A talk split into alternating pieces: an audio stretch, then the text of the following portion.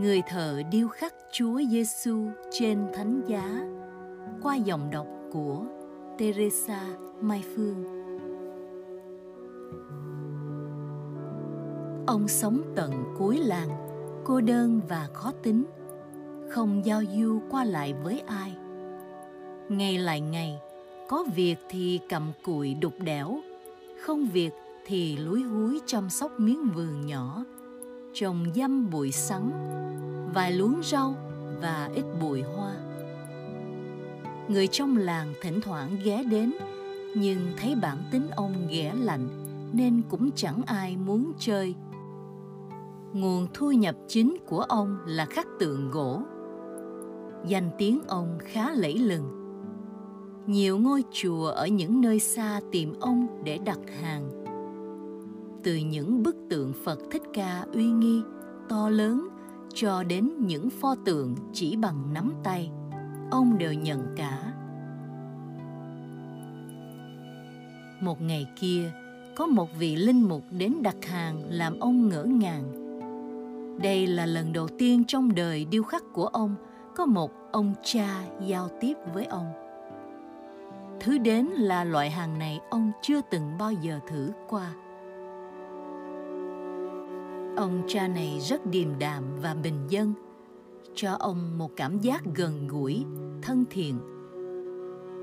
Hàng đặc là một tượng thánh giá cao tới 2 mét rưỡi và chiều ngang 1 mét 9. Nằm trên thánh giá này là tượng Chúa Giêsu cao 1 mét 7. Nhưng thưa ông, Chúa Giêsu là ai? Tôi không biết rõ làm sao tôi có thể khắc đúng như ông đòi hỏi? Vị linh mục thoáng ngẩn người. Ông mo chóng lục chiếc cặp đang mang theo người, lấy ra một bức ảnh chịu nạn đưa cho người thợ. Ông này cầm lấy ngắm nghía với cặp mắt nhà nghề, dòng đầy phân vân. Thú thật với ông, tôi chưa từng khắc tượng chúa. Từ trước đến nay tôi chỉ khắc tượng Phật, tượng thần. Đối với Chúa tôi cảm thấy xa lạ lắm. Ông có cái gì về Chúa nữa không để tôi nghiên cứu thêm? Chứ bức ảnh này tôi e chưa đủ để giúp tôi có thể lột tả được các thần. Ông biết đấy, tôi đặt cao lương tâm nghề nghiệp. Vị linh mục nhìn ông thợ điêu khắc đầy thiện cảm ông trao cho người thợ một cuốn sách.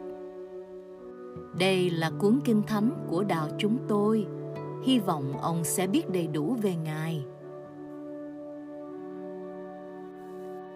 Suốt cả tháng trời, ông thợ miệt mài đọc kỹ cuốn thánh kinh và ngắm nghía bức ảnh chịu nạn không giống vẻ oai nghiêm của các tượng thần ông từng khắc cũng không có vẻ an nhiên tự tại của tượng phật với những đường nét bề vệ tròn chỉnh. Tượng chúa là những lồi lõm của một người gầy gầy với những thương tích khắp người. Một người trần truồng để lộ ra những xương sườn và cái bụng lép kẹp. Nhất là gương mặt hốc hác, đau đớn của người chịu khổ hình một gương mặt đang trong tư thế ngước lên mà ánh mắt vừa chịu đựng lại vừa khẩn khoản, đầy tin tưởng và hiền lành, không thấy có chút nào của sự oán trách, thù hận. Ông cứ vừa nghiền ngẫm, vừa dò dẫm, chạm khắc, ngày làm, đêm nghiên cứu. Ngay cả trong giấc mơ, ông cũng thấy gương mặt người chịu nạn bê bết mồ hôi và máu. Những thớ thịt co giật trong cơn đau đớn. Đôi môi khô nứt tím tái hẳn đi, hai cánh mũi phập phồng trong cơn khó thở. Ngày qua ngày, ông làm việc miệt mài nhưng rất chậm. Đôi chân xương sẩu xếp chồng lên nhau của người chịu nạn bị đóng dính vào thập giá tương đối dễ khắc. Lòng ngực bức tượng nhô cao hiển lộ toàn bộ xương sườn như đang cố hấp lấy không khí, khiến cho phần bụng thoát lại, làm ông thấy khó khắc hơn. Ngay cả hai bàn tay với những ngón gầy guộc co quắp khiến những sợi gân căng trên cổ tay cũng khiến ông hình dung được sự đau đớn của người chịu nạn. Hình như không có vị giáo chủ của đạo nào lại khốn khổ như vị này hầu hết các vị đều được vinh quang ngay khi tại thế. Đạo của các vị ấy cũng được truyền bá dễ dàng, chứ không bị bách hại như đạo này. Mỗi nhát đục, ông đều đắn đo cẩn thận. Độ khó của bức tượng kích thích ông mãnh liệt. Ông say mê làm việc như chưa bao giờ ông say mê đến thế. Thỉnh thoảng, ông dừng tay dở kinh thánh ra nghiền ngẫm về con người trên thánh giá. Cứ như trong sách ghi chép lại, thì con người này có lẽ là chúa thật rồi. Ông ta làm phép lạ, mà chẳng tốn một tí hơi sức nào cả. Chỉ một lời, thế là thành sự. Như thể ông ta là chủ tể của vũ trụ, là ông trời vậy hình như các vị giáo chủ khác không làm phép lạ nào thì phải. Các ngài chỉ dạy dỗ thôi, mà ông này thì dạy dỗ như kẻ có quyền thật sự. Cái điệp khúc, phần ta ta bảo các ngươi, cứ lặp lại mãi, mà những lời dạy bảo của người mới cao đẹp, mới thánh thiện làm sao? Mỗi ngày qua tác phẩm dần lộ hình, thì trong lòng ông thợ lại càng xốn sang, khắc khoải. Có một điều gì đó làm ông băn khoăn. Ông thường hay bỏ dở công việc để đi thăm một người trong làng bị đau ốm. Có khi ông nghỉ nguyên một buổi để đi đưa đám một người chết chẳng liên hệ gì với ông những đồng tiền làm ra được ông cất kỹ, nay cũng cạn dần theo những lần ông âm thầm đến nhà này, nhà nọ. Dân làng cũng thấy được sự thay đổi này. Họ sầm xì bàn tán đủ điều về ông. Có người còn độc miệng cho rằng ông đốc chết. Nhưng nhìn chung, họ dần có cảm tình với ông. Giai đoạn khó khăn nhất cuối cùng cũng đến đó là gương mặt người chịu nạn ông đã bỏ nguyên hai ngày để đọc kỹ lại cuộc khổ nạn của Chúa Giêsu trong cả bốn quyển tin mừng. So sánh, đối chiếu cả bốn quyển để tìm ra những điểm chung, điểm riêng, những nét đặc trưng khả dĩ giúp ông hình dung ra sự khốc liệt của cuộc hành hình mà Chúa Giêsu phải chịu. Ông mường tượng ra những cơn đau khiến gương mặt co giật, răng nghiến lại. Ừ, có thể nào răng nghiến lại khi cơn đau cùng cực không? Miệng có bị méo đi không? Còn mắt, mắt nhắm nghiền hay trợn trừng, hoặc lạc thần vì quá sức chịu đựng. Mồ hôi và máu thì dĩ nhiên rồi một gương mặt đau đớn cả thể xác lẫn tâm hồn. Tâm hồn dĩ nhiên đau đớn lắm khi người thốt lên, lạy cha, sao cha nỡ bỏ con? Mà tâm hồn này cũng tin tưởng và bình an vì người đã kêu lên, con xin phó thác hồn con trong tay cha. Một gương mặt tội nhân mà sáng chói sự thánh thiện khi người nguyện rằng xin cha tha cho chúng, vì chúng không biết việc chúng làm. Một gương mặt hài hòa bao nhiêu là trạng thái mà ông phải cô động lại. Từng nhát đục ông gọt đẽo trong hồn ông, tượng hình dần trên thân gỗ. Gương mặt Chúa Giêsu đau đớn với đôi mắt mở lớn đang ngước lên trời trong tâm tình phó thác vân phục phải rồi. Người đã vâng phục cho đến chết và chết trên thập giá, đang khi người uy quyền phép tắc đến thế. Ai làm gì được người nếu không phải chính người tự nguyện chết thay cho nhân loại? Gương mặt Chúa Giêsu thánh thiện và khả ái làm ông hài lòng, mặc dù mấy hôm nay một cơn đau cứ nhoi nhói trong ngực ông khi ông dừng nhát đục cuối cùng, thì ánh sáng cuối ngày cũng vừa liệm tắt. Ông vui sướng, cố dựng thánh giá gỗ nặng nề lên, cho dựa vào tường, rồi mệt mỏi lê bước vào giường.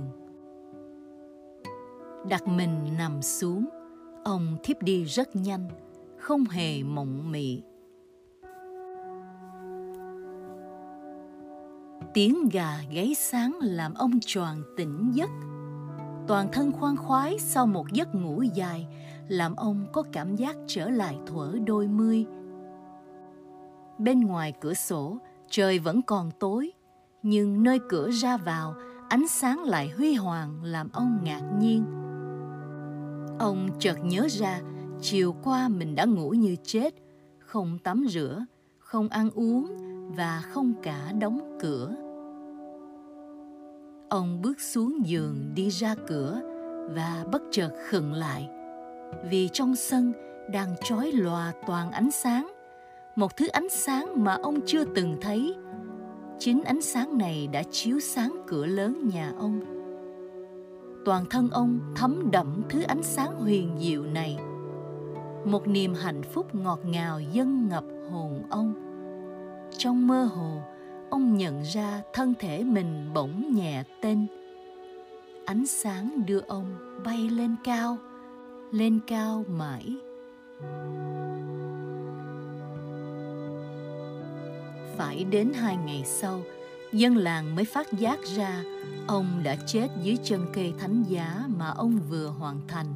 Trong tư thế, nửa ngồi, nửa quỳ, mặt ngước lên và tay ôm chặt chân tượng thánh giá.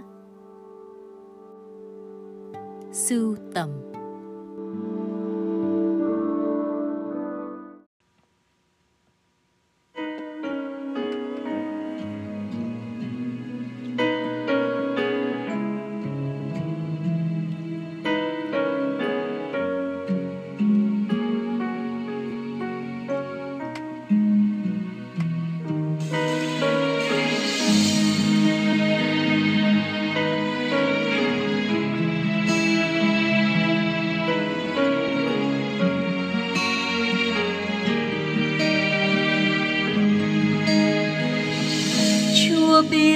Thân con, mọn hèn mong manh yêu đuối, vương vấn bao bụi chân, xa rời tình cha chi nhân.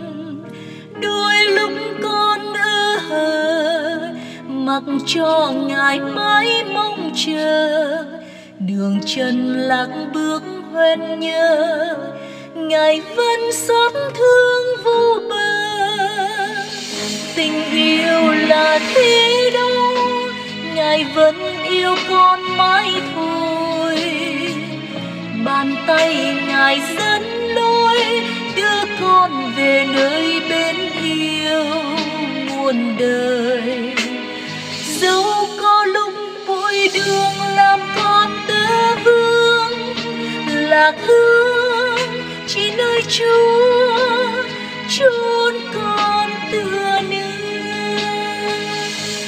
chúa hỡi con đây. Đường đời nhiều phen vấp ngã, vui sống trong xa hoa. Quên tình ngài luôn thứ tha. Đôi lúc con nghi ngờ, niềm tin đã khuất xa mờ.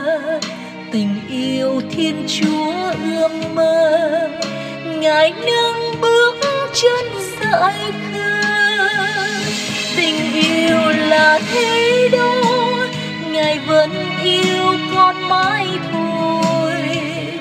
Bàn tay ngài dẫn lối, đưa con về nơi bên yêu muôn đời. Dẫu có lúc vui đường làm con tư vương lạc thương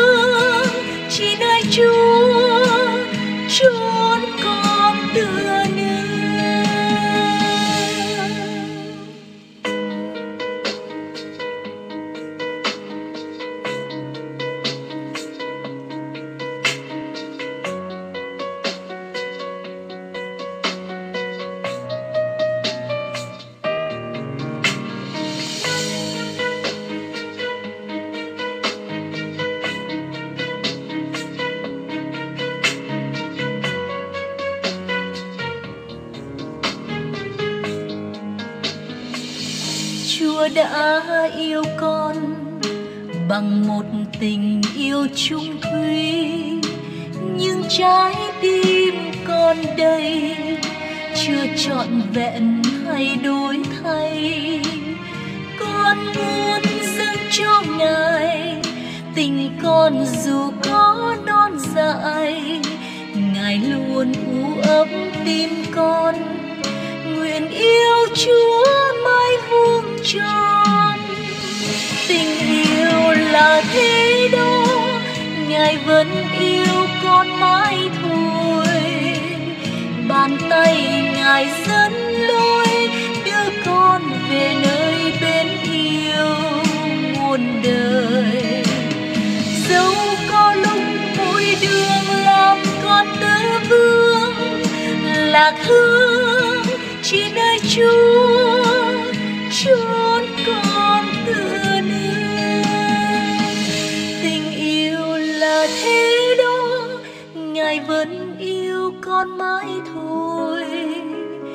bàn tay ngài dẫn lối đưa con về nơi bên yêu muôn đời.